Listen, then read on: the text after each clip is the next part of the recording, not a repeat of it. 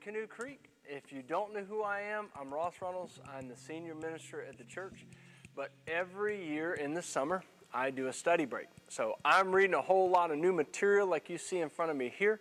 And um, I'm taking an opportunity for my mind to disconnect a little bit so I can think about future sermon series for the years to come. And we have some amazing speakers who are going to continue our Binge the Bible series until I get back. So I know that you're going to be absolutely blessed by the speakers you're going to hear in the coming weeks. Good morning. Welcome, welcome back. Before we get started today, I have a couple of quick announcements for you. In two weeks from now, at the 10:30 hour, we have Connect class. So if you're new to the church, or even if you just want some information about the church, about how you can get connected, about how you can get involved, and about how we can help you here at Canoe Creek uh, grow your faith and grow you spiritually, Connect Classic can be able to give you some good information about that.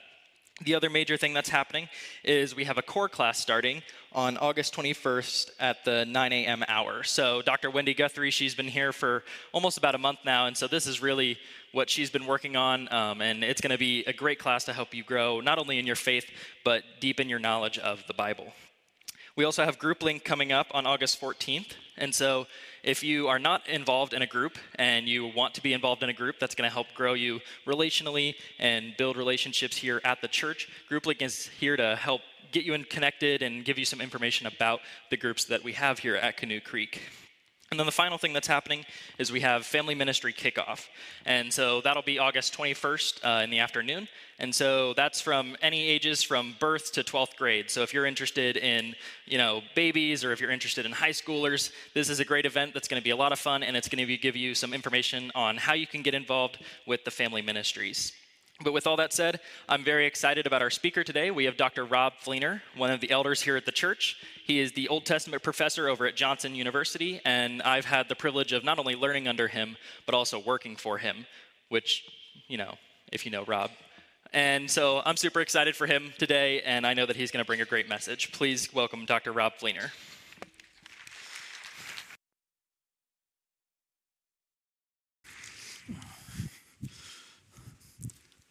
Let's just say Evan used to work for me.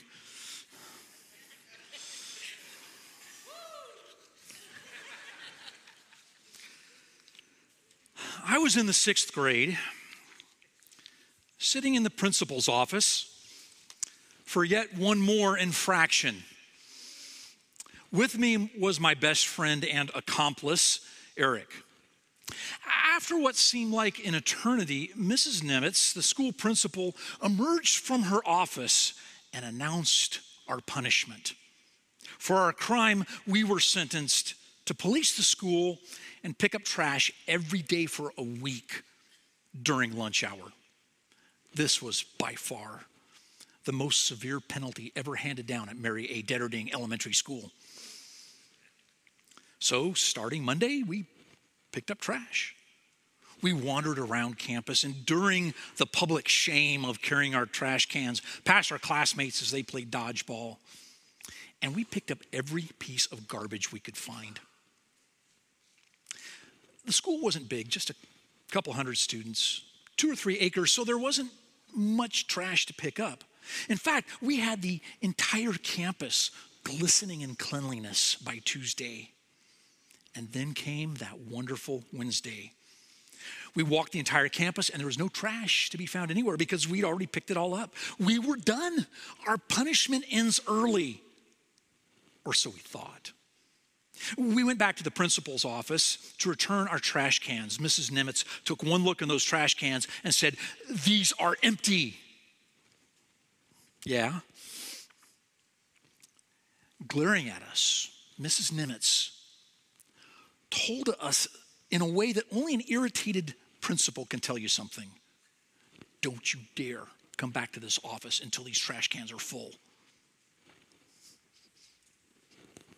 Okay, no problem. Lunch ends, and Eric and I continue to wander aimlessly around campus carrying our empty trash cans.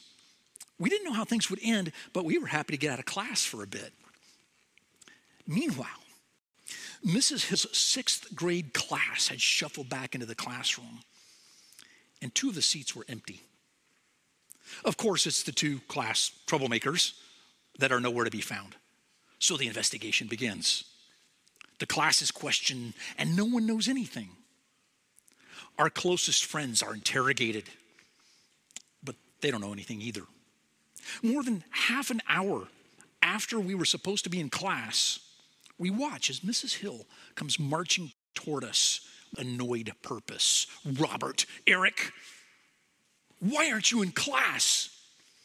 We hunch down a little bit, and very sincere looking tears fill our eyes as we blurt out, we, we tried to come back to class. Honest, we did. But Mrs. Nimitz told us we couldn't until our trash cans were full, but we've already picked up the trash and she wouldn't listen. Mrs. Hill's face changed from annoyance to fury as she stomped directly into the principal's office. Oh, we would have loved to have been a fly on the wall for that conversation. It was another 10 minutes before they both came out to confront us over doing exactly what we had been told to do. All Mrs. Nimitz could do was to stammer and say, Next time, make sure you're in class on time. And all four of us stood there, all of us knowing that two ornery sixth graders had outmaneuvered two grown ups for a glorious win. What were you thinking about as I told that story? Maybe you remember what it's like to be in the sixth grade. Maybe you recall your own time when you were in a principal's office. Maybe you think about your best friend or your elementary school. When we hear a good story, or a story like the one I just told, we somehow connect it to our own story. When you watch a romance movie, I'm probably talking to the high school boys here, right? Um, do you learn something about yourself when you watch a romance movie? Maybe about your capacity to express love by bringing out the best in others. Or maybe your desire to love and be loved unconditionally. When you settle in for an action flick, do you learn something about yourself? Maybe about your capacity to express love through protecting others. Or your desire to have your choices and actions spring from a, moral center, from a place of certainty about who you are. That's what a good hero story will do for us. A good story helps us aspire to be more, to reflect on our limitations, to evaluate our experiences and our choices. That's what stories do. They help us hear our own story this summer, we've been working our way through a story the story of Scripture. One big story that's made up of hundreds of smaller stories. And this story, this narrative, follows an arc, a path in which the coming ending is unstoppable. Today is when we reach the end of the Old Testament, the first half of the Bible. You've been following along, hopefully, as we've been eavesdropping all along the way to some of these smaller stories to get a sense of where this narrative arc is headed. So, to wrap up this section of our series, let's glance in the rearview mirror and take a look at where we've been. If you're not familiar with the Bible and you find yourself confused with all the stories and, and all the details, that's okay. We're all in the same boat and we're on the same journey to understand Scripture because around here we believe that Scripture is central to knowing God better.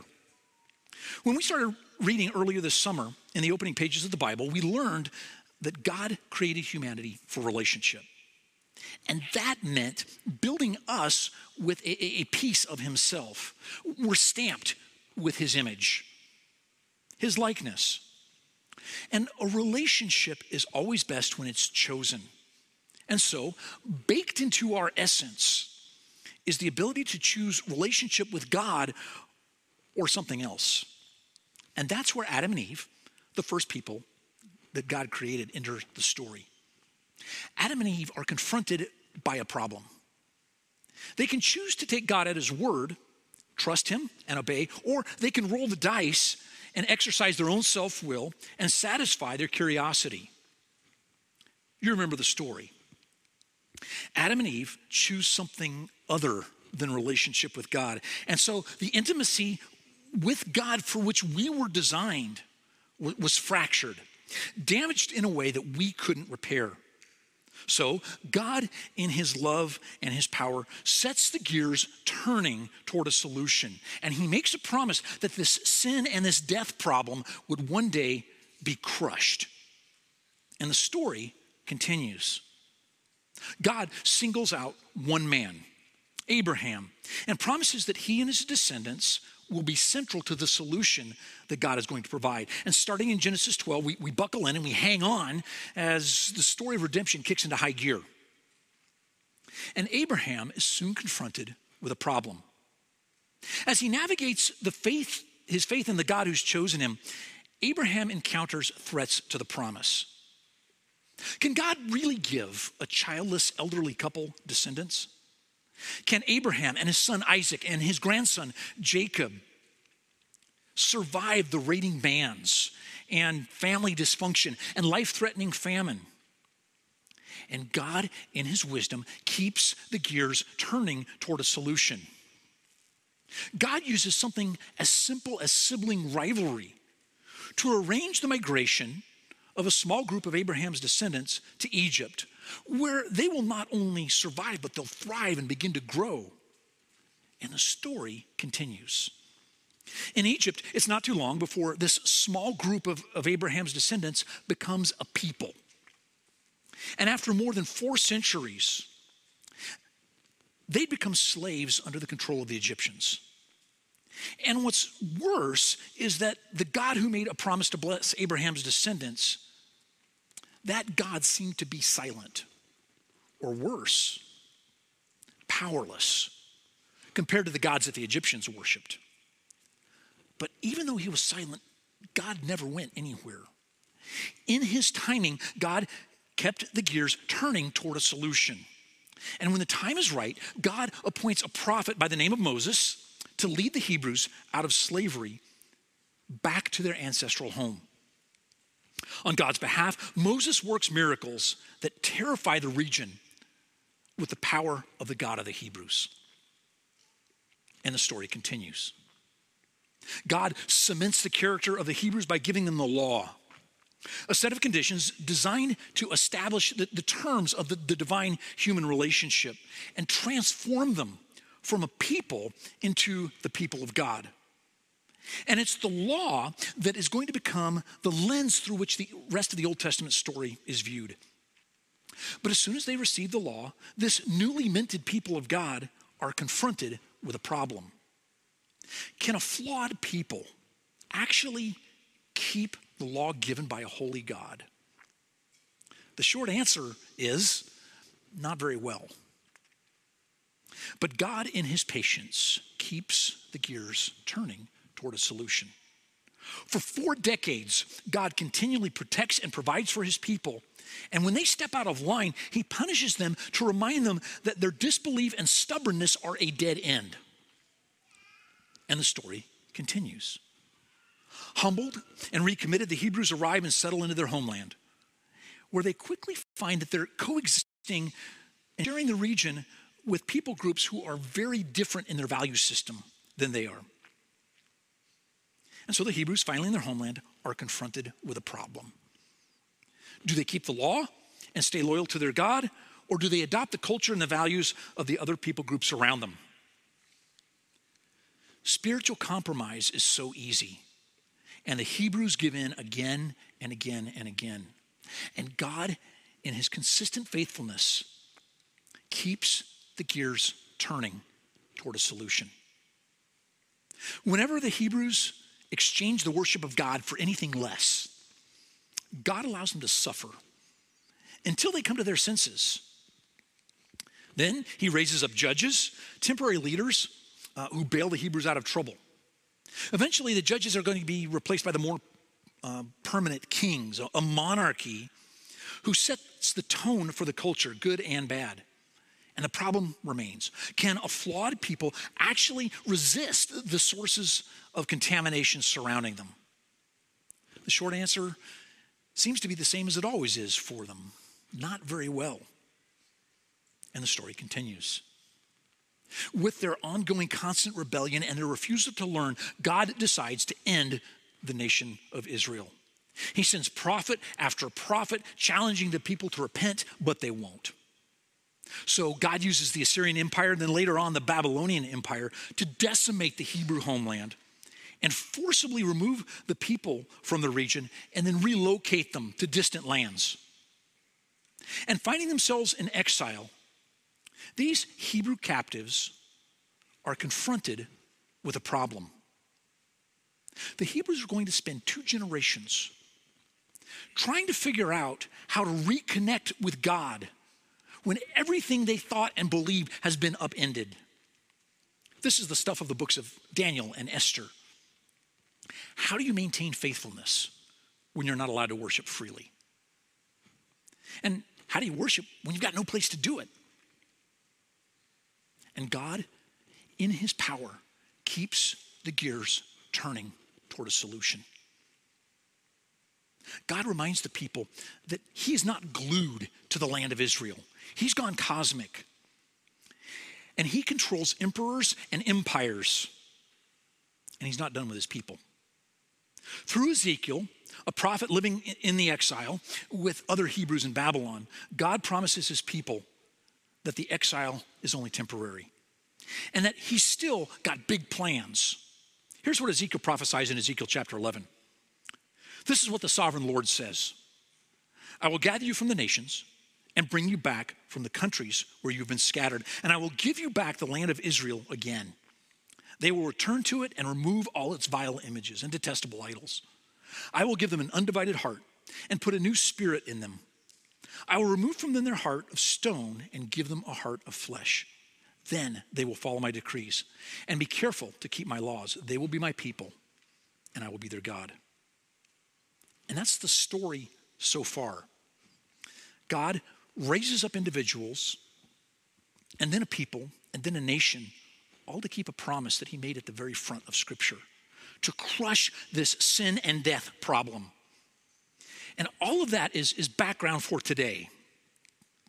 We're going to close out the Old Testament section of this story arc of Scripture with one last chunk of Hebrew history. One of the things that the exile does for the Hebrews is that it, it finally breaks the back of their stubborn spiritual resistance. Their world has been destroyed, and their own God claims responsibility because of the people's disobedience. And when God is satisfied that they've finally learned that lesson, He sends them home. As He often does, God causes history to roll along, and empires change hands. And the Persian ruler Cyrus the Great, under God's influence, issues a proclamation, a royal decree that all the captured peoples now under Persian control can go home. This last part of the Old Testament story can be symbolized by two men Ezra and Nehemiah. Both men were Hebrews who had lived among the, the other Jewish captives during the exile. Ezra was a scribe, a biblical scholar whose job was to study scripture.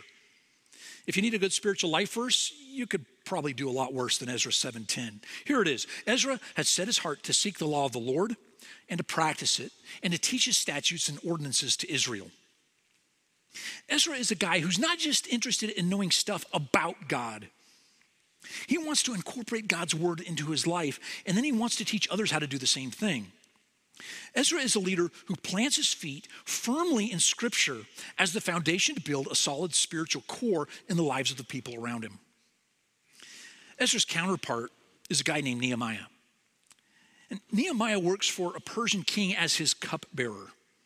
You can think of a cupbearer as a person uh, um, who oversees the king's meals combined with the king's poison checker. In the ancient world, if you were a ruler, uh, and you wanted to avoid uh, assassination by poisoning, well, you might keep a guy on staff who oversees the food production and is always available to take a bite of, the, uh, of your meal before it gets to the dinner table. That's who Nehemiah is. And all that to say, the cupbearer is always around the king. A king and a cupbearer might even become friends. And so, if you were to read Nehemiah, you learn very quickly that it looks like Nehemiah and the Persian king are, are buddies. And one day, the Persian king Artaxerxes sees his cupbearer, Nehemiah, down and depressed, and he asks him what's wrong. Nehemiah responds that he is agonizing because the chosen city of Jerusalem lies in ruins. A short conversation later, and the king sends Nehemiah to Jerusalem to rebuild the infrastructure of the city. So Nehemiah arrives in Jerusalem as a Hebrew who's passionate about God's city, but he has the authority of the Persian Empire backing him up. Nehemiah is a skilled administrator who's going to manage the reconstruction and the rebuilding of Jerusalem's fortifications. Nehemiah and Ezra, we might look at them this way Nehemiah oversees the physical rebuilding of the uh, city of Jerusalem, and Ezra oversees the spiritual rebuilding of the people. There are a few other names you'll encounter along the way if you read through this section of the Old Testament. Nestled away into the, into the Old Testament are books named after the prophets, uh, prophets Zechariah and Haggai. Uh, Zechariah, I don't think, is on your prophet sheet that you got in front of you, but he goes like right before Haggai, and they do the same thing. They both wander around the, the area of Judah and encourage people to rebuild. There's also a guy named Zerubbabel, and he, he's mentioned in the books of Ezra and Nehemiah, and he's the guy who actually oversees the, the repair of the temple itself. But Zerubbabel doesn't get his own Bible book. And he's probably not at the top of your list if you need a good baby name. So keep looking. Nehemiah and Ezra, working on the, the physical and the spiritual rebuilding, are going to be confronted with a problem. Externally and internally, Ezra and Nehemiah face resistance. Externally, enemies of the Hebrews who are living in the land don't want to see the city and the temple rebuilt. So they try bribery, they try to corrupt officials, they try physical intimidation and threats of violence. They try some political maneuvering by going over Nehemiah's head to get construction stopped. Lots of political stuff going on. They even plan an assassination uh, against Nehemiah, all to throw up roadblocks to the Hebrew efforts to restore the city of Jerusalem and the temple. But internally, Ezra and Nehemiah both face the spiritual compromise of the people. There's some well off Hebrews who earn a lot of money in Babylon, and when they migrate back to Jerusalem, there's also some poor people who need a loan. And so uh, these well off Hebrews were exploiting their poor countrymen with sky high interest rates. Others were ignoring the Sabbath. Why rest when you got one more day to earn some money? Still, others married spouses that were spiritually incompatible for Jews to marry. And the Hebrews ran the risk of once again forgetting what kind of people they were supposed to be. But God, in His generosity, is still going to keep the gears turning toward a solution. Ezra and Nehemiah are going to use their training and their authority to create and enforce a, a spiritual context where commitment to God can hopefully flourish. But even Ezra and Nehemiah's efforts aren't perfect. Ezra forces men to divorce their non Jewish wives. Nehemiah threatens and beats those who actually oppose his policies. In one case, Nehemiah even yanks out the hair of men who have married non Hebrew women, as if you can force someone to be spiritual. This reveals a core problem of the Old Testament religion and spirituality imposed from the outside in. We need something more. Nehemiah's story sounds like the rest of the Old Testament. Nehemiah's story kind of sounds like our story. He's done his best to please God, but something is missing. And at best, he's got mixed results during every era of Hebrew history that we've looked at in this story arc, the Hebrews are confronted by a problem. And during every era, the Bible records the history of how they answer a single question. It's the same question that you and I have to answer again and again. It's a question we have to answer for ourselves, in our families, and in this community of believers right here. What does it mean to be the people of God? It's the question that's lurking in the background of our story, whether we're aware of it or not. What we consume for enter- entertainment, how we spend our money and our time. What are we afraid of? How we think deep down in our hearts in those places we don't like to talk about, about people who confuse us or offend us. What do we long for? What do we love? When we hear the story of Ezra and Nehemiah, we, we hear our own story. We can listen in on every story in Scripture and find a mirror that speaks our own story back to us. The same kinds of challenges and problems that the Hebrews faced, we face too. Like Ezra and Nehemiah, we're surrounded by opponents on the outside who find us dangerous. While on the inside, our uncertainty and our lack of faith can allow injustice and corruption to flourish. Like the Hebrews in captivity, we wonder what serving God looks like in a culture that doesn't know what it believes. Like the Hebrews, under the kings and the judges, it's possible to let the chaos of the world cause us to throw up our hands in cynical despair and just say it's everyone for themselves.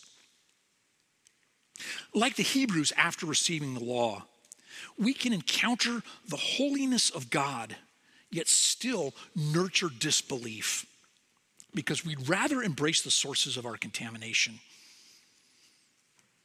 Like the Hebrews in slavery in Egypt, we can forget that God is powerful or that God cares or that in his timing he's keeping the gears turning toward a solution. Like Abraham, it's easy to forget the promises of God, not completely understanding who he is and what he's done, and try to go it on our own. Strip it all away, and we might find that sometimes we're more like Adam and Eve than we'd care to admit. Stubborn, disobedient, and cherishing our own self importance.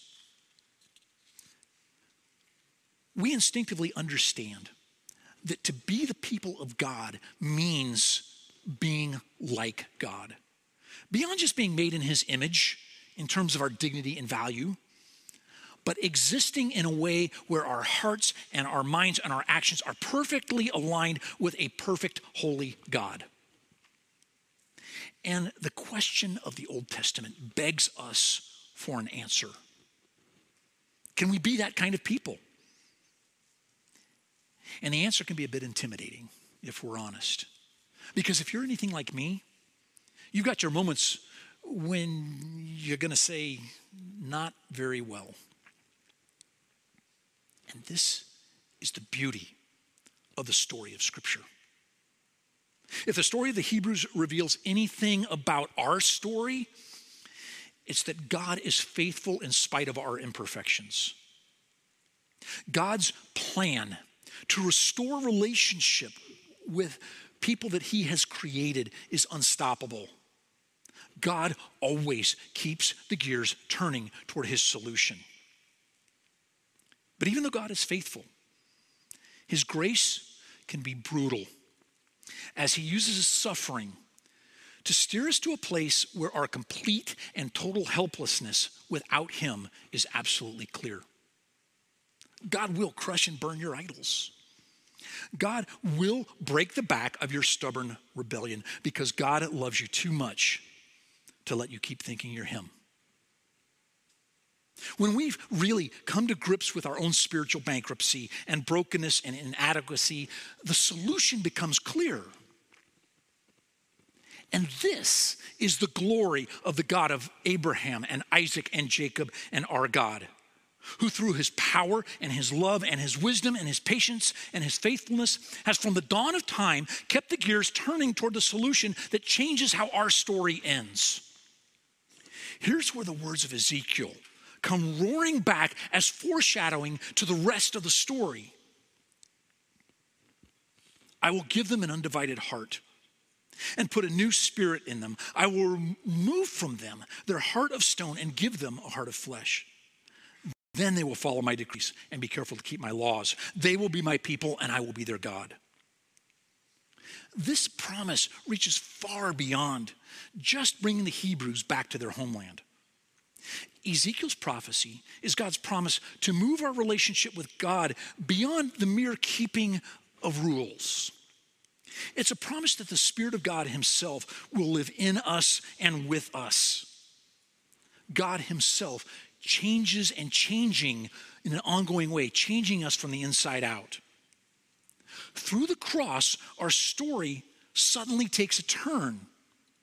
As our hearts and our desires change because God Himself is moving us beyond our imperfections. What does it mean to be the people of God? The people of God are those who understand that their story is a dead end apart from God. The people of God are those who know there's nowhere else to turn but to God, the eternal King, who left his throne to die on their behalf so that he could show them how his story changes everything. The people of God are the ones who live that story.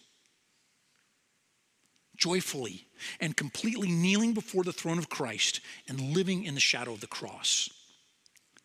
That's our story. That's your story. Live it well. Let's pray. Father, thank you uh, so much for not abandoning us to our own stories. We give you thanks, we give you praise because you have made your story ours.